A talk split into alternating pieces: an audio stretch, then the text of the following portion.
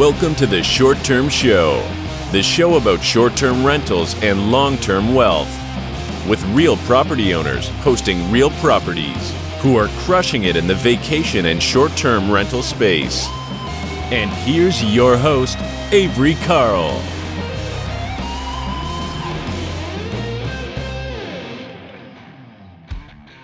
This episode of the Short Term Show is brought to you by The Short Term Shop. If you're interested in buying a short term rental in one of the top vacation markets in America, just go to theshorttermshop.com and click Get Connected with an Agent. If you purchase a home with the shop, you'll have access to all of our client only benefits, such as training on how to manage your short term rental. So, we'll teach you everything you need to know from how to set up your Airbnb and Vrbo listings to how to use the property management software that you'll need to streamline your business, all the way down to helping you source your local boots on the ground like cleaners, handy people, etc. We've taught thousands of people just like you how to buy and manage their vacation homes from anywhere in the world. So head on over to theshorttermshop.com and click Get Connected with an Agent to get started. I do have to mention that we're brokered by EXP or else I get in trouble. We'll see you guys over there. Hey guys, welcome back to another episode of the Short Term Show. Today we got a super cool guest. We're going to be talking about unique stays. Uh, obviously a lot of just general short-term rental talk future of short-term rentals but he's got some really cool unique stays that i think is gonna they're gonna resonate with a lot of you because i hear a lot of you wanting to do similar things. So without further ado i will introduce alex jarbo. Alex how's it going? Good. Thanks for having me on. Yeah thanks so much for coming on. Yeah. Cool. So why don't you just start off by telling us a little bit about yourself and how you ended up in the real estate industry yeah, absolutely. So uh, I, I, served in the Marine Corps for five years. My last uh, my last year in the Marine Corps, I just started picking up every type of book, uh, business related, uh, real estate related. Started with the Bigger Pockets books, uh, some of the the very first Bigger Pockets books, and then um, I had originally joined a flipping mentorship while I was still in the Marine Corps and uh, I was doing like a group coaching call, uh, like over the phone at that time, uh, with with the gentleman that owned that uh, coaching program, and he had mentioned that all of his like long term stuff, like that he owned outside of flipping, was short term rentals, and this is back in 2015, and uh, so that really my ears really perked when I heard that, and I got him on a one on one call, and he he had just like taught me on how to choose a market and how to how to analyze short term rentals because at that time, I mean, there was barely any books on vacation rental, short term rentals. There was like one book, I think, uh, Vacation Rental by Owner. But uh, so that um, uh, he helped me. I, essentially told him I'm really open to. I'm originally from Detroit, Michigan, but I was like, I'm really open to going anywhere. And um, so we we had looked at four or five different markets, and I I thought Asheville, North Carolina was just a really cool market. Like it just looked really cool.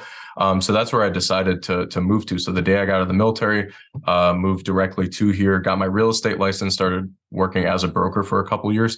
Um, and then during that time, I was looking for, I got into a couple rental arbitrage deals.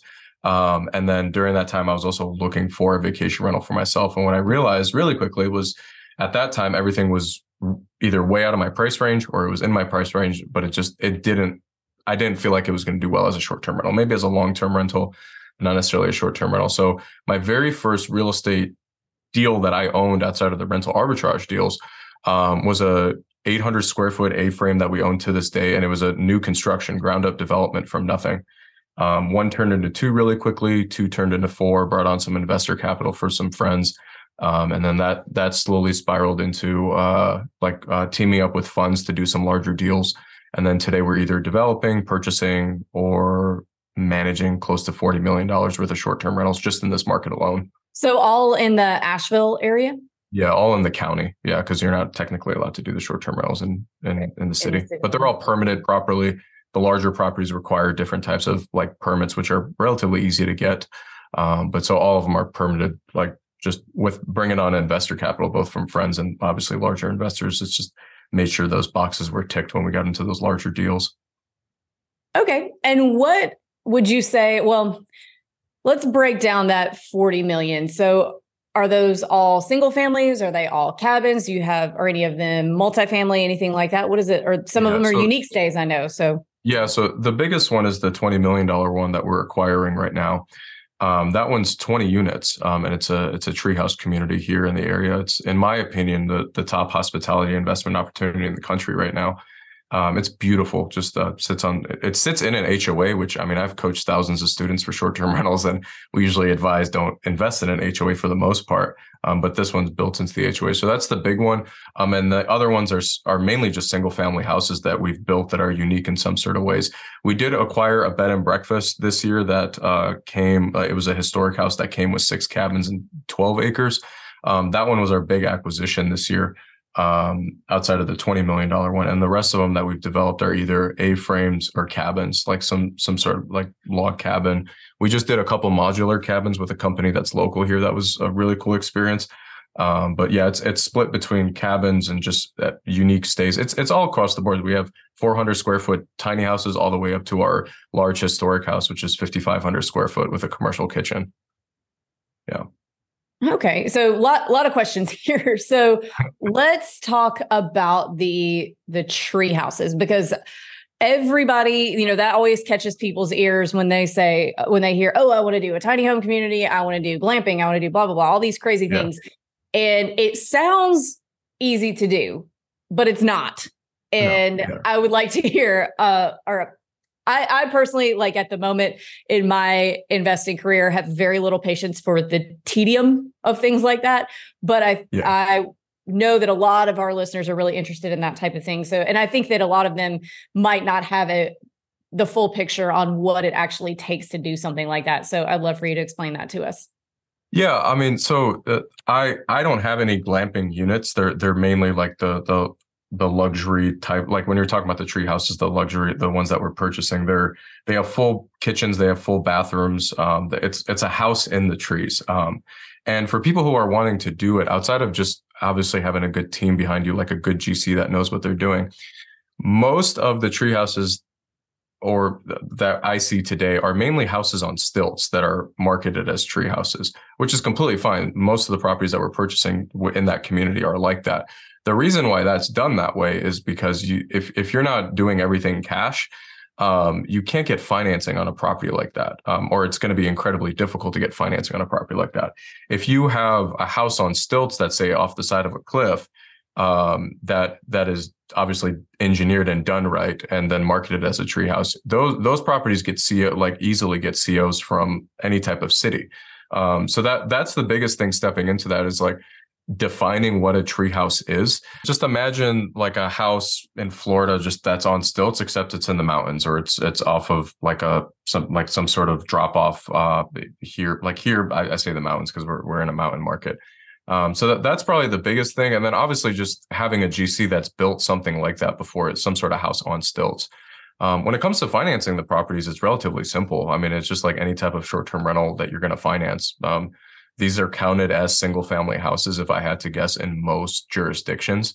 Mm-hmm. Um, so it's it's just like you're building a normal, like I mean, these houses are anywhere between what four to seven hundred square foot total, but the the cash flows from them are astronomical compared to anything else. So when you're developing these things, are you having to like you can't just buy an unrestricted piece of land and start plopping these things all over you have to go through some permitting processes and and subdividing and all that so can you talk a little bit about that yeah, so subdividing that that's going to be based off of whatever city or county you're in. Um, we're very, I mean, obviously, like I said from the beginning, we're very open with the county and the city. We go to them when we're in due diligence period, when we're purchasing a piece of land, just to make sure that everyone is on the same page of how we can develop this piece of property.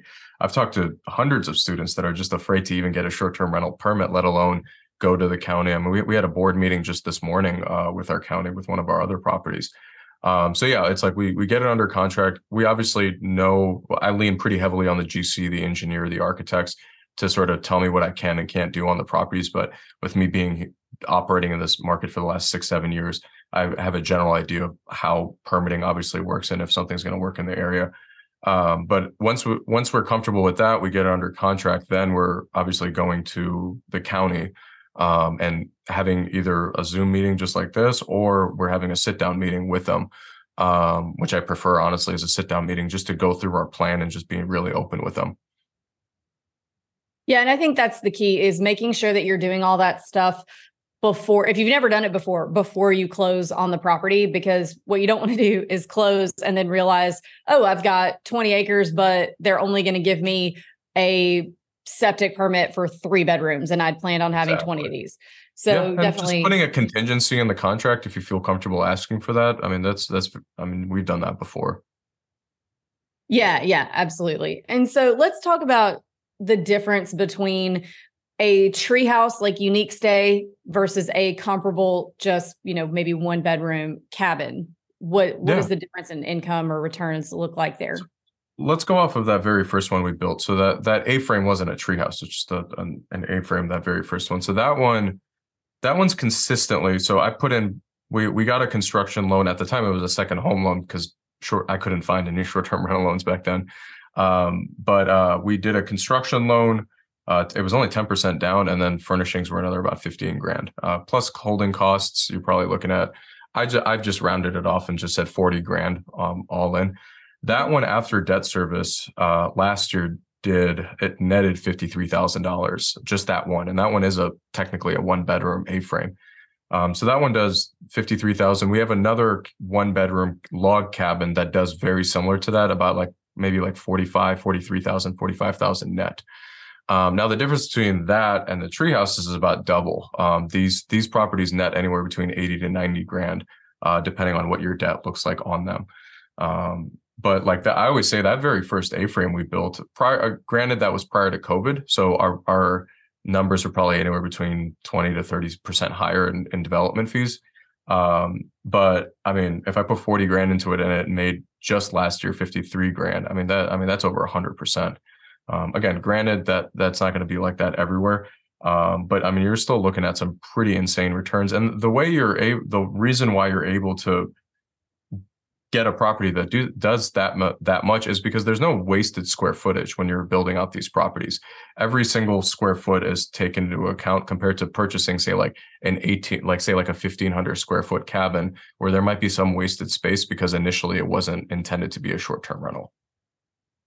Right. So you're purpose building these to be short term rentals and, you know, not, I think a lot of cabins in a lot of markets maybe were built to be second homes and to be like, you know, comfortable and not necessarily that a short-term rental wouldn't be built to be comfortable but they're built for a different purpose than being a rental and optimizing space like maybe the closets are too big and you don't need to have that big of closets in exactly. a short term so um yeah. interesting yeah I mean, we, we have a we have our luxury log cabin that has like two horses on it that we didn't build. We just purchased it. I mean, one of the master bedrooms is like as big as one of our units, and it just doesn't need to be that big.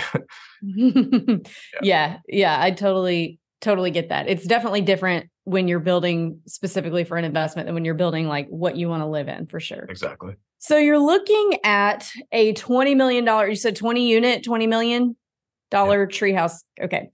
So I have a lot of questions about this. How, a, let's first start with financing. How do you find financing for something like that? Yeah, so this is actually the first time I ever talked about this piece of it. We convinced the owners. Uh, now, granted, I have an appraisal done by CBRE, which is one of the top financial services, real estate financial services firms here in the country. So I didn't just pull that number out of thin air. We we did a really deep analysis of it, um, and uh, we have a appraisal that appraised at that uh, just over that twenty million. But uh, with that being said, the financing piece of it um, was owner. We do we negotiated an owner financing deal with the owners. Um, so it's owner financing at 60% to them at five years at a 30 year amortization. And then the other side to that is we're raising the capital to to fill in that 40% plus some holding costs as well. Yeah. Okay. And what is your guys kind of back of the napkin assessment on what this should be able to produce? Or maybe, you know, what has it been producing since it's already a short-term rental Package. Yeah, so there's seven there's seven units there that are already built and they they're fully stabilized, and then there's another 13 plus an event center a wedding uh, event center slash wedding venue. We own another wedding venue in this market already, so we understand that business um, and how to how to manage short term rentals with a vacation uh, with a event center. Um, but those uh, those first seven, I mean, they're they've done phenomenally. Um, I mean, they they've done six seven figures just uh, low seven figures just off those seven units alone. Um, back of the napkin, I mean, we can talk about like the the once everything is built and fully stabilized. Um, to our investors, I mean, we're they're looking at a, a cash on cash of like 18% a year. Um, and then for the entire deal, if you include the owner financing, I mean, our debt to service, our, our debt service coverage ratio is over three. It's like 3.21. Um, we're looking at like gross revenues of 4.2 million uh, on the top. after debt service, all expenses, about like 2.1 million off the for after the first year. Yeah. Okay, awesome. And these are they're all in one little area, right? They're not dispersed out in different. They're on they're on 17 acres. Yep. So it's just like okay. one large area. Yep. Okay. And how how do you find a deal like this? Because this seems like, you know, something crazy you don't see every day. So how do you find a unique short-term rental deal like this? Yeah. So this property has been it's gone viral multiple times on social media, TikTok, Instagram, YouTube has about like 40 to 45 million views across all those channels. Um, I knew it was in my market ever since I started. I think they had built the first one when I had moved here.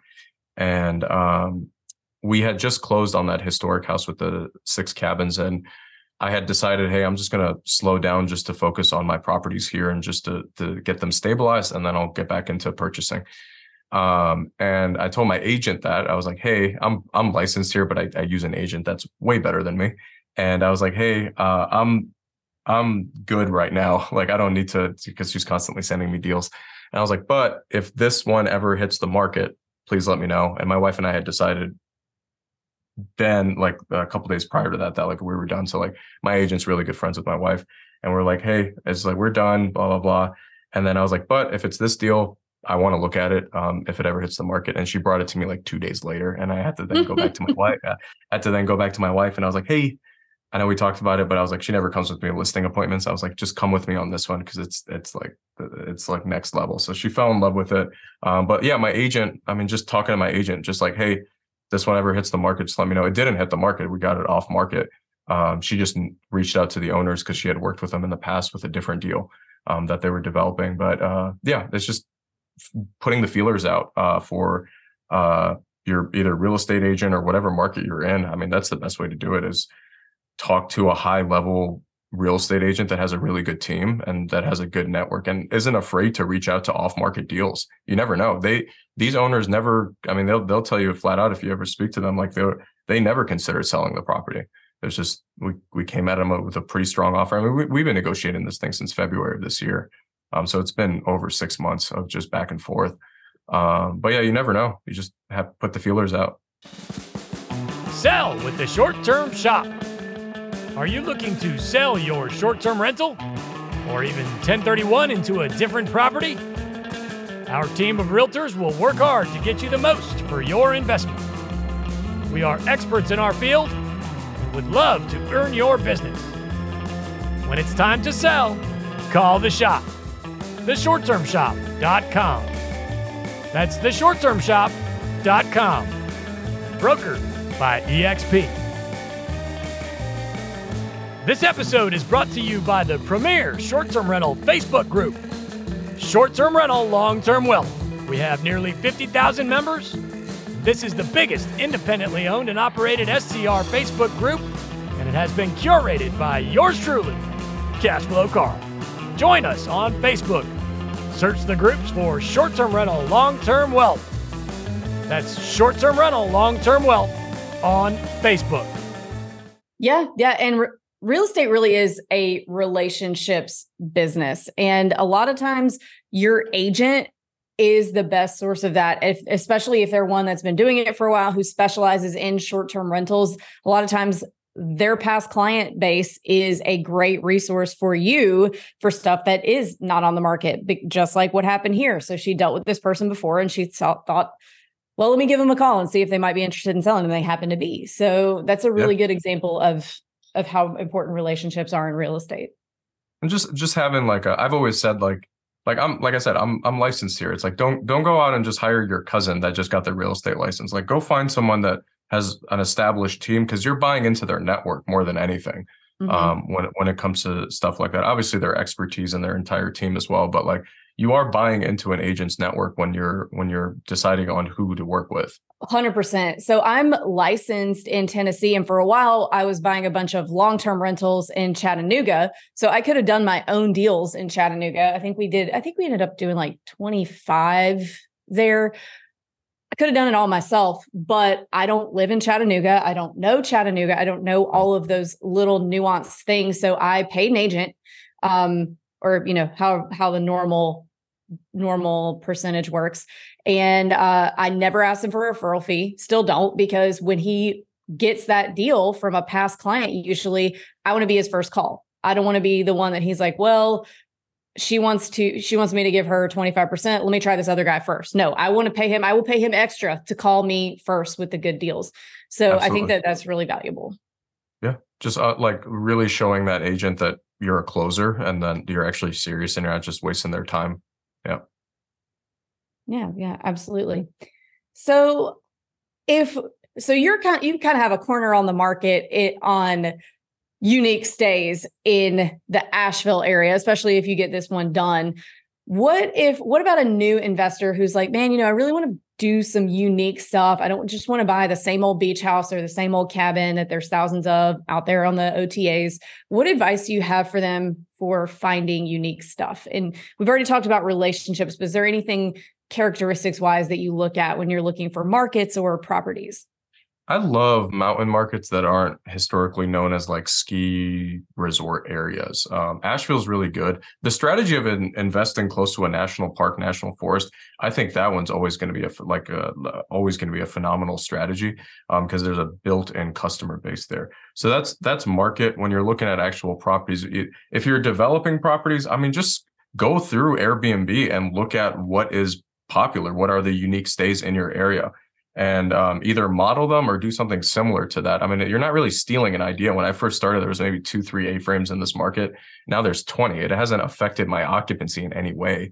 Um, and just honestly, like I have a Pinterest board, Instagram, screenshots, save everything, um, and just pull ideas from different places. I mean, social media will feed you that stuff once you start liking it and start looking at it more.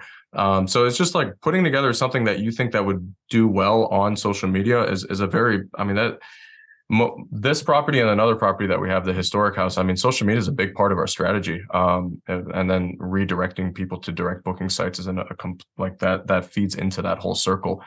Um, but people, when you're looking to get into a specific market, finding a market again, like I said, I like mountain markets because they tend to be a little bit less seasonal.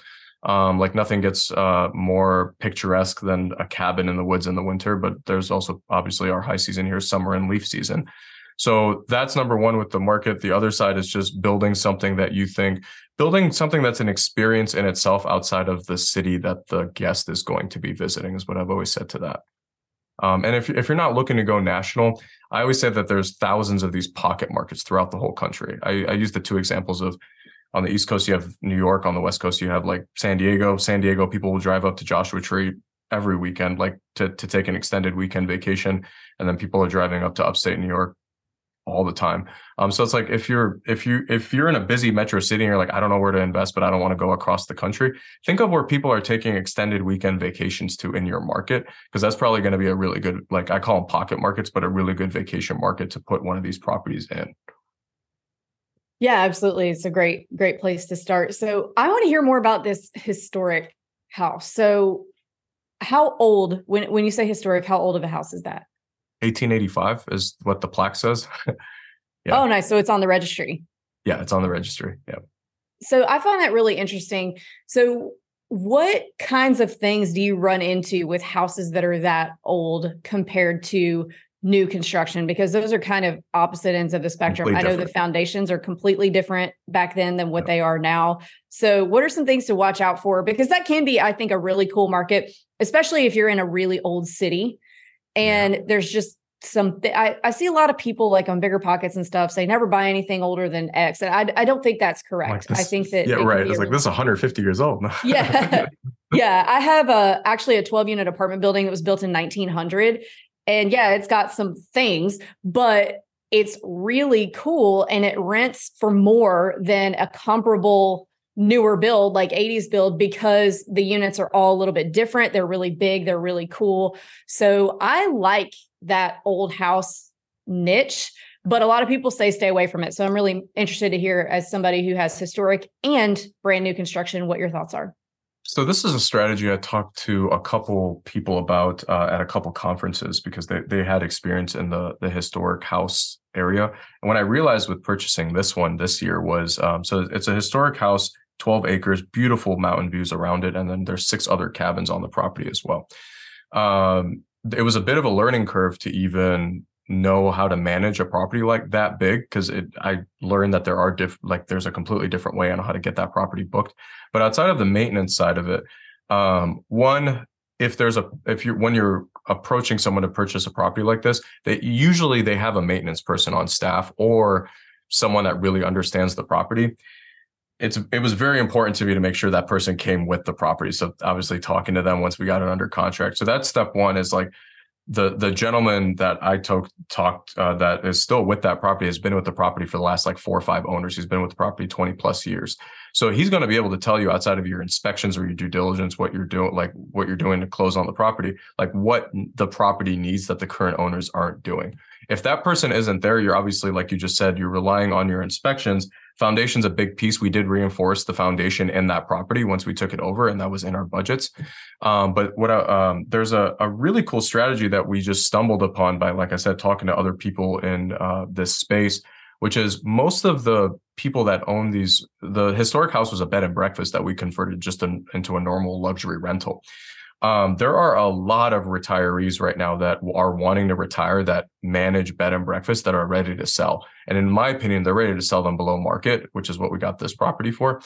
Um, so that that's a outside of maintenance that's a very powerful strategy for people to get into is like identifying these bed and bre- like these mom and pop like owners and the, of these bed and breakfasts. And if the numbers pencil out so if they're in a more rural market they're i guarantee they'll have some sort of other lodging accommodation um, where you can rent those out separately which is what we do and then we also when i said events and weddings that one is the property that we have like we do weddings and events through um, so yeah outside of maintenance i mean there it, a lot of the a lot of the plumbing and electrical is newer um, and then we just have our maintenance person that takes care of a big portion of that. It is on well. Um, so there is uh like there's a a lot. Um, I thought I could just put a well filter in there and be good to go, but we slowly we really quickly learned that like just a full blown whole house filtration system in a house that old is is very very important. Um, so that was probably the biggest hit that we took, the biggest learning lesson that we took uh, from that property.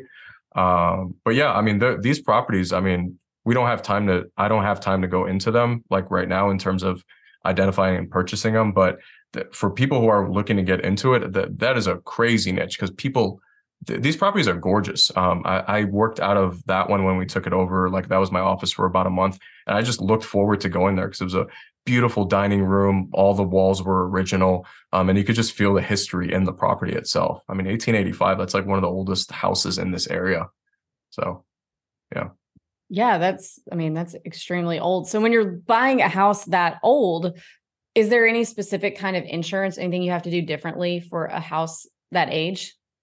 So I, I don't know the house that age. I know that one if you do any type of renovations there is um anything on the exterior you can't add anything to any without a massive laundry list of checklists that you have to go through with the national historic registry if you don't go through that you run the potential of losing that that plaque which in my opinion is like a, a feature of the a really strong feature of the property um we we have uh like uh, the insurance company we use is called Nuptials, and they they insure historic houses and then also cabins uh, and events uh, events and weddings. That was the biggest thing why, why we took them on. But yeah, it is a little bit of a challenge to find. Um, that should be in your due diligence if you're purchasing properties like this is to talk to enough insurance agents that have uh, experience in insuring these types of properties. I just mentioned one of them, nuptials, is a really good one to go through. But there's a, and if you're in a vacation rental market, there's enough like local uh, companies to help insurance insure properties like that. Especially if you're purchasing a property, um, those owners more than likely have the property insurance in place if they, if it's a bed and breakfast and whatnot. Awesome. Well, that's that's really interesting, and I hadn't heard that about a lot of bed and breakfast owners being ready to retire and sell. But that that does make sense now that I think about it. All right. So we are to the end of the show. We have three questions that we ask every single guest. They're all the same. But first, before we do that, is there anything that you feel like we didn't cover in terms of unique stays, bed and breakfast, historic tree houses, all the things that you do basically? Uh no, I mean we're we're in the middle of a um a, capital raise for that treehouse community, and I'm sure it's going to be in the show notes somewhere. But it's just uh, yeah, well, we built it.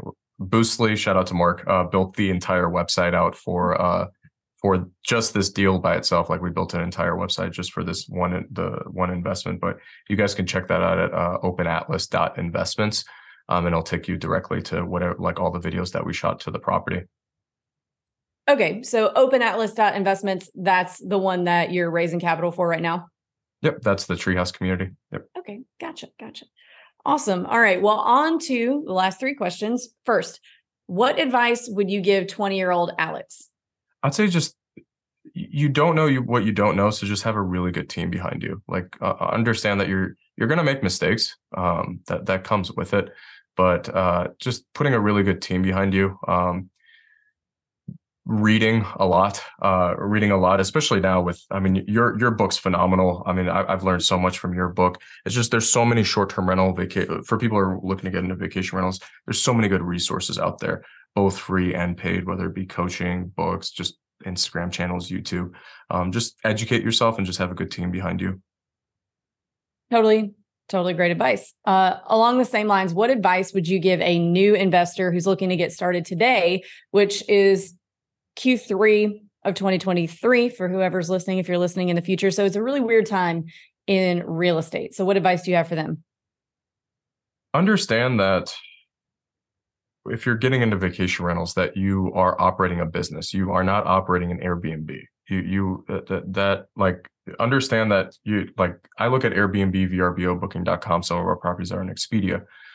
Those are just marketing channels for your business. You you, you should be focused on multi-channel, but also building out a direct booking site of guests that you have full control over. Um, that that's that's sort of where hospitality is going. In my, I mean, it's already happening, but th- that's where it's going the next like five years. Um, is just being able to control your guests, but also going multi-platform, um, and then having the t- the team to support all that. Also, really great advice. And last one, what's your favorite book that's impacted your mindset? Mindset would probably be the one thing by Gary Keller and Jay Papasan. Um, I mean, I I've used that for the last like five years on how to like structure your day and focus on what you need to be focused on and whatnot. And it's a short little book too. A lot of like pictures it. in that book, like. awesome. All right. So if people want to follow you, perhaps invest in this treehouse deal, where can they do that? Where can they follow you? I'm the most active uh, on Bigger Pockets and LinkedIn, uh, mainly LinkedIn. Uh, so you guys just look me up, Alex Jarbo, um, and just you guys want to request. I mean, I, I go through all my requests every morning, um, or that's that's where to connect with me on uh, just any questions you guys would have, and then also just in the Bigger Pockets threads and whatnot. And I haven't written anything this year, but last year I wrote ten articles for the blog, so that did really well. So met a, met a lot of really cool people through there. Awesome. Well, thank you so much, Alex, for coming on. Learned a lot about uh, unique stays, historic houses, and uh, we'll catch you later.